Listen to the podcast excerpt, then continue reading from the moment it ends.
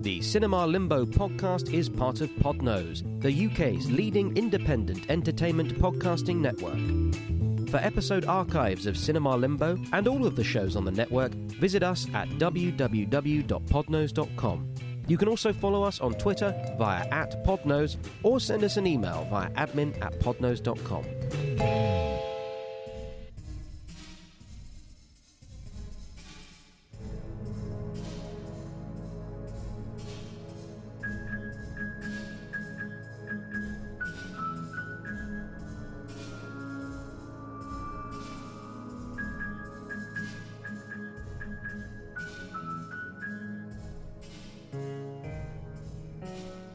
Hello, I'm Jeremy Phillips, and this is Cinema Limbo. I've been off the air for a while, so before commencing the new run, I had a chance to catch up with my pal, Chris Arnsby. Hello, Chris. Hello. Thank you for um, digging me out of that box that I've been buried in. That's okay. It, Oh, was- it felt like the least I could do. Well, since six months in there, Hmm. stopping me from making new episodes of Cinema Limbo.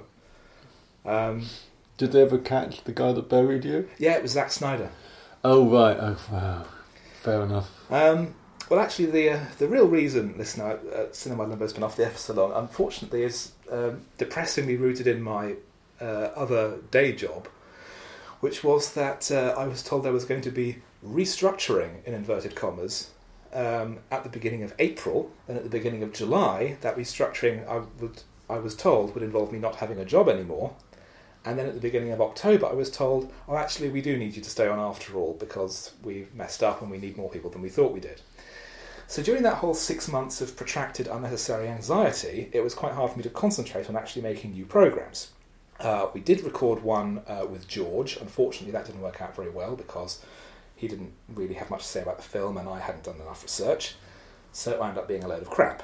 Uh, I've changed the rules slightly. We can swear now, so you'll have that to enjoy. Uh, Chris, bu- would you like to say, say something rude? Bum. Very good. Um, Sorry, mum. but uh, uh, I, I'll do my best to try and get back on track. Uh, this episode, as promised, is going out in November. The new season of Cinema Limbo will start next week, and I intend, hopefully, that it will run fortnightly thereafter on a permanent basis. I make no guarantees because life throws us these curveballs sometimes, but I shall do my very best to give a consistent run for at least more than three months this time. and uh, hopefully, the aforementioned work situation will not reoccur. Mm. Um, I have been assured that it won't, but we'll see. Yeah. Fingers crossed. Also, I can't name my employer because I signed a contract saying that I couldn't disparage them in public. so that's why. Um, which is why, listener, you probably don't know what I do for a living, and that's absolutely fine by me. so, Chris, have you had any horrible traumas in the last six months? Um. No, not that I noticed. Good. Well, if you, Um, well, you would have noticed, I think. Yes. Yeah. Um, in the meantime, I have been attempting to keep up with my cinema education Mhm. because education lasts a lifetime. Um, I watched the Godfather trilogy for the first time. Really? Oh, you're three films ahead of me then. Oh, right. well, I, I've never seen The Godfather Part 2. I'd seen the other two, but I hadn't seen The Godfather Part 2, so that kind of needed the Mm. connective tissue. So I now have an opinion on that. Okay. And Uh, fair enough. um, they're not. I mean, they're not terrible. Mm. Obviously, the first one is very good. The second one is more of the same, but to diminishing returns. Yeah.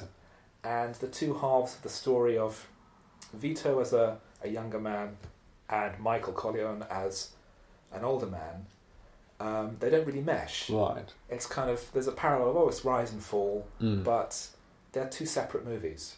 One's a prequel, one's a sequel. I watched The Godfather Part 3 last night for the first time. I liked it. Okay. It's almost as good as the first one.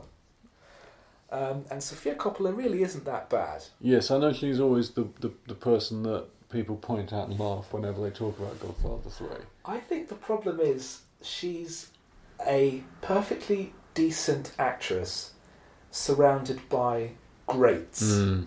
Al Pacino, Diane Keaton, Andy Garcia. George Hamilton's very good. Yeah. a, a weird, totally straight role, but he's he's actually very good. Um, and she's in there as well, and she's capable Yeah. She's perfectly fine, but you know, it's like West Bromwich playing Brazil. Yeah. It's uh, under un, under different circumstances, the same performance might have seemed fantastic, but yeah, when you're up against those people, you don't stand a chance. And it you? makes a lot more sense her playing that role than the two actresses who were cast before her, which was Julia Roberts and Winona Ryder, Oh, both of whom famously being not Italian. well, yes. Something else that I've kept promising to do, but never got round to, was explaining my pitch for the next James Bond film. okay. And now I pitched this to you in a restaurant before. I think you did, yes. Um, following on from Spectre, the next movie should start with a pre-credits sequence where, um, what's her name again? Uh, what Madeleine. I, could, I, I was very unimpressed with Spectre, so. Oh, I, I think we all were. Um, Mad, yes, it's a, a rerun of the ending of On Her Majesty's Secret Service. Madeleine's killed by Yeah. Blofeld. Blofeld's escaped from jail, so it then sets up Bond to go on a personal mission of Yeah. revenge, sanctioned under the counter by M, um, to hunt down and kill Blofeld and tear out, tear down Spectre once Yeah. and for all. So it's uh, a bit of Thunderball and a bit of uh, License to Kill, and this is this is Bond's last mission. Mm. He's, you know, he he's not going to take this anymore. He's going to walk away from the Secret Service, and it ends with him on uh, a beach house in Jamaica, just living quietly in retirement. And he's visited by Miss Moneypenny, who says, you know, if you ever want to come back, there's a job waiting for you in London.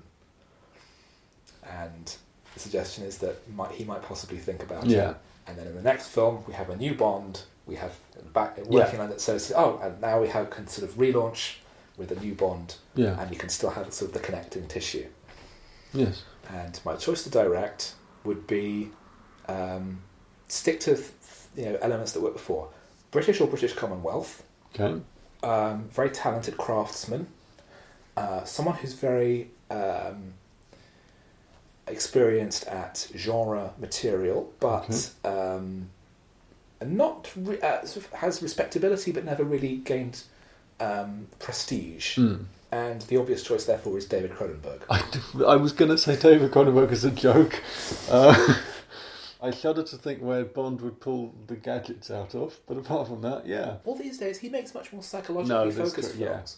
So I think that with his usual um, technical crew, Hmm. combined with the expertise of the the regular Bond team, he produced something that was really interesting. Yeah. He can do action stuff. I mean, that, there's that terrific fight in the sauna in Eastern Promises, where Viggo Mortensen naked beats up a bunch of henchmen armed with knives, and it's a really terrific Yeah. bit of cinema. And you know, Cronenberg can do this sort of thing quite easily now. Yeah, that So would be I- interesting. I think he's a good choice. I mean, it, it looks more likely that it'll be someone like uh, either Denis Villeneuve or Yann Demange, Yeah. who did uh, 71, the film set in Northern Ireland. Am I right? Oh, so that would be it's- the director of Seventy One would be an interesting choice. It's very much sort of gritty and ground Yeah, yeah. He also did Dead Set, the uh, Charlie Brooker thing for Oh, Channel okay, 4. didn't know that.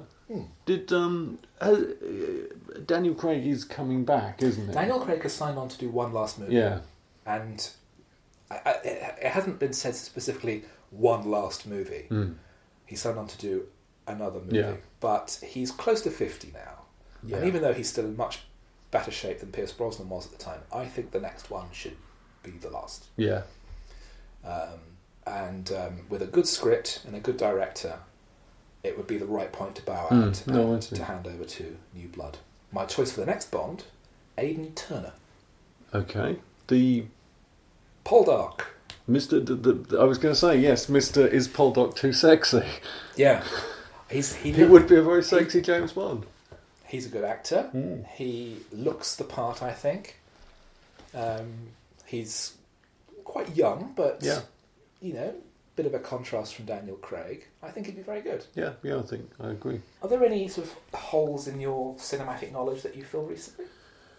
Uh, no, the the same. Given that I've just said that I've never seen The Godfather, or um, no, I don't think so. I think all the, the, the, the I'm surrounded by this the familiar cone of ignorance. Um, well, I recently rewatched Trainspotting for the first Okay. time since I first saw it about 15 years ago. And I enjoyed it a lot more the second time around. oh, so this was the second time you've seen? Yeah, Ah, right, okay. because I thought I'd refresh my memory before Hmm. watching T2. Number two, yeah. I discovered it's it's not supposed, it's promoted as T two Trainspotting. They wanted to call it T two because Yeah. they thought that's what the characters would call it, purely to annoy James Cameron. Yes. But then they realised that when you Google T two, it's just going to turn up Terminator two. Yeah. So they had to call it something else. It's a bit like Stephen King's It, which is the most unsearchable film title ever on the internet. well, uh, well, particularly given that Pierce Brosnan was in a film around the same time called IT. Oh God, yes, that's Um, I've also been watching the Muppet movies because I realised I hadn't seen most of them. right. Oh, the proper ones, The original not the ones. okay. The the actual, I mean, there's eight of them now, I think. Really? Wow. Is that right? I lost count Yes. a long time ago then. The Muppet movie, The Great Muppet Caper, Muppets Take Manhattan, Right. Christmas Carol, Treasure Island, Muppets in Space, Wow. the, the reboot one, Yeah. and Muppets Most Wanted. Right. And I don't think I'd seen the first three, the originals. They're not that good. I remember being bitterly. I would have been ten, and basically, I was, you know, in in terms of being a kid, I had very conservative tastes, and what I wanted was more of what I'd enjoyed in the past. And I saw the Muppet movie, and I just remember being incredibly disappointed that it wasn't the Muppets doing a crummy variety show. It's not crazy and zany enough. It's just nothing, is it? Yeah. I think does Animal go big at one point? Um, That's, yes. Yeah, that's it. That's my memory of the Muppet film is that Animal goes big. Well, that's quite fun. Yeah. But you wanted more of that. Yeah. That might be why I remembered it. That might have been the I- only I highlight. mean, I, I love the Muppet Christmas Carol, and it's one of the, I- it's maybe the definitive film version Yeah. of Christmas Carol because it's really faithful Mm. to the, the tone and the word on the original page, and it makes changes here and there. Yeah. But and Michael Caine is amazing. Yes. That's his his greatest unsung performance because he plays it totally straight. Mm. He said that he the way he got sort of turned that mental corner of all his co-stars being Muppets was he just thinking, well, that they're equivalent to the Royal Shakespeare Company. Yeah. So he just takes I think deadly seriously, and it just sells the whole movie. Mm. And he even sings, and he can sing, sort of. Yeah. Better than Pierce Brosnan can. Well, yes, yeah. Listener Dominator Rago keeps sending me videos of Pierce Brosnan singing. Any particular reason why? Harassment. Oh, okay. I think you can get. There were letters for that sort of thing. I saw The Hills Have Eyes for the first time recently. No. The original Hills Have Yeah. Eyes. Does that ring any bells? I've s- I've heard of it, but I haven't seen it. It's not very good. Yeah. There's this- all these great classics that But this held is up. They, they, they never measure up to their reputations. But this is the problem I've got. You get all these a hundred films you must watch before you die books. Why do they or- have to invoke death? I've no idea. Probably because by the time you sat through the hills have eyes, you want to die or something. But you know, all these blokey lists that um, GQ will, will publish, which insist that you've got to watch Scarface or something or Goodfellas, and I just Or the Italian job. well, I've, I've at least seen the Italian job 'cause it's been on TV. But the more pressure that that these lists come up with, oh, you must see this film, you must see. The more I'm tend, I'm inclined to kick against it, and I'm sure I've seen, I'm sure I've missed some very very good films just by being con- contrary when it comes to these lists. But yeah, Well, I looked through the top 150 on the Internet Movie Database oh uh, to see which ones I hadn't seen, and I think now, now I can I can tick off Godfather Part Two, Hmm. and I think the rest are all either silent or foreign language. Oh okay. Um, but that doesn't mean that all the ones on there that I have seen are good. Yeah. Um, I mean, there's like a couple of Chaplin films, it's The General, Mm. and then Seven Samurai and Rashomon, and I've actually had Seven Samurai Oh. recorded from TV for the last two years, and I still haven't watched it. Um, and I won't have watched it by the time you listen to this, listener, because I'm going to put off watching that until I die, Mm. just like the books say. Well, yeah, that's true. Yes. Why wait? Um, or what? Well, why not wait? Why, why, why not? Why put off today what you can do tomorrow? Mm. Yes, I think a wise man once said that. yeah, it's Frank Spencer. Oh well. Um, I did see a good film recently that I did enjoy. It was called Going South, which is directed by and starring Jack Nicholson. Okay. Doesn't ring any bells. Um, he plays uh, an outlaw trying to escape to Mexico, is caught and dragged back to town, and is going to be hanged. But a local ordinance says that if a local woman is to marry him and to try and reform him, he will be spared the gallows.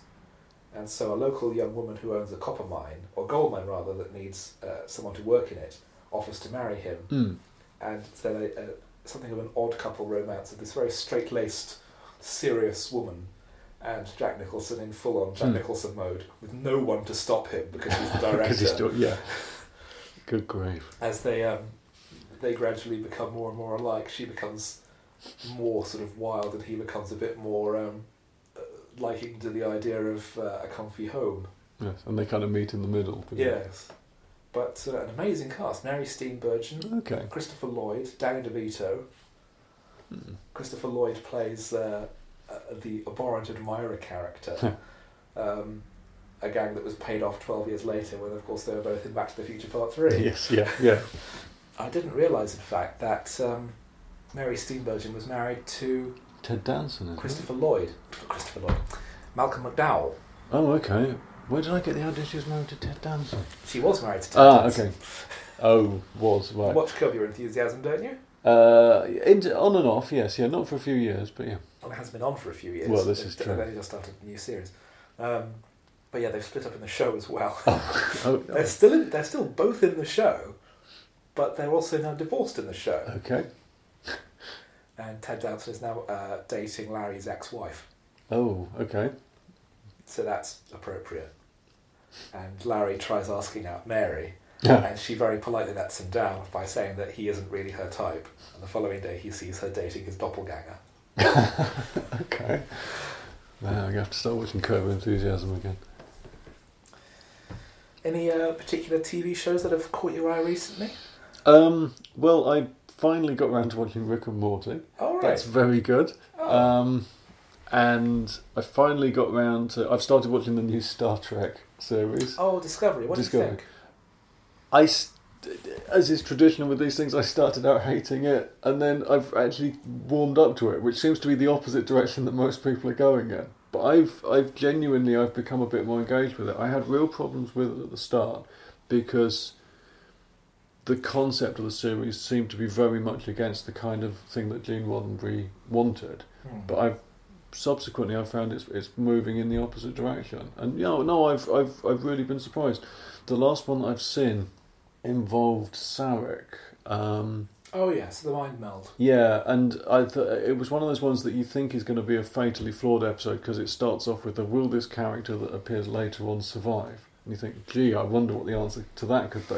But actually, despite the slightly ropey premise, it, it I thought it worked really well. I recommend The Good Place. I haven't, I haven't even heard of that one. It's uh, started appearing on Netflix weekly. It's broadcast uh, in the US. Um, a woman wakes up in a waiting room and is informed by a man played by Ted Danson. Uh, she's dead, okay. but she's in heaven. Um, and heaven's great. Um, it's all lovely. Hmm. You get to meet your soulmate. You get to a house that's you know, perfectly matched with your own personality. However, she confides to her soulmate, "There's been a mistake. She is not the person who has been described in her file. They have the same name, and she died at the same time, but there has been a cock up, Ah. and so she has to help. He has to help her cover up the fact that she's supposed to be in hell. Right. And presumably the person that's meant to be, that means that the person they're expecting in heaven is in hell. Yes. Okay. It's serialized, and it's from the uh, creators of Parks and Recreation and Oh, really? Okay. Michael Schur. And it's in its second season now, and it is definitely something that you have to watch in order. Yeah. It's a, it's very much a serialized story, but it's brilliantly clever, brilliantly imaginative. Yeah. Um, the lead actor is um, Kristen Bell of Veronica Mars Hmm. and Bad Moms and Frozen, and um, she's excellent Yeah. as a fairly horrible person who is gradually learning how to not be Not awful. Completely horrible. Okay. Yeah, it does sound good. I'll have to give that one a go. And I've just started watching a series called The Expanse, which again I think I'm about four years behind everybody else. with. It's about a pair of trousers that were destroyed. Sadly not. X pants. Yes, yeah. No, it's all. Just do the boring stuff, No, you know. no, that's right. Yeah, yes, you, you you do all the heavy lifting. I hear that it's a little bit Star Trek like. It is. It's people in space having space adventures. But yeah, it's uh, there's lots of intrigue so far. I'm only five episodes in, but yeah, Oh. it's, uh, it's got my seal of approval, whatever that means. Something that I've been watching on one of the um, digital channels is the Monocled Mutineer. Oh, okay, yeah. is a rerun about um, the, the very loosely based on fact story Mm. of uh, a criminal who posed as a military officer during World War One and incited a rebellion, which was swiftly covered up by shooting everyone involved. Yes, there was a lot of. It was an incredibly controversial series when it first ran. Yes. I couldn't really tell you why because I don't. I just remember. I remember the controversy, but not actually what it was that. There are claims that it played very fast and loose with the actual yeah. facts, and also the government didn't like the idea of uh, characterising World War One as unpleasant Mm, because the Tories seem to have some kind of problem with suggesting that war isn't great. yes. Well, it was my. It was our, our glorious leader Michael Gove, wasn't it, that objected to the portrayal of World War One in Blackadder Four. He's the only person who's ever complained about that. yes. So, we've got some exciting movies lined up for you in the near future, listener. Um, several will have been recorded by the time you listen to this. Um, Chris is coming back Mm. because he's going back in that grave. Yes. Yeah. Um, so, uh, there's a whole exciting season of fun and adventure and discussion and complaints. And join us, won't you? Yes. Um, yes, it's great. We should have come up with a tagline, shouldn't we? I just did. It's great! Yeah, that's it. It's great. Come and join us in Limbo. It's not as empty and dull as you might expect. Because I'm there.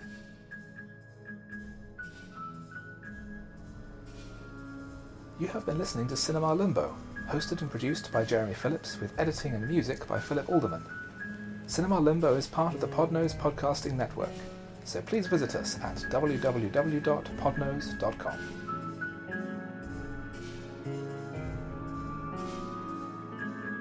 Cinema Limbo is now on iTunes with almost 40 episodes available, so please download, review, and subscribe. Podnose is also on Patreon, so please do bob a penny in the box to help us with our running costs. We're also on Twitter at cinema underscore limbo and in person at j underscore j underscore Phillips with two L's. Join me next time, won't you?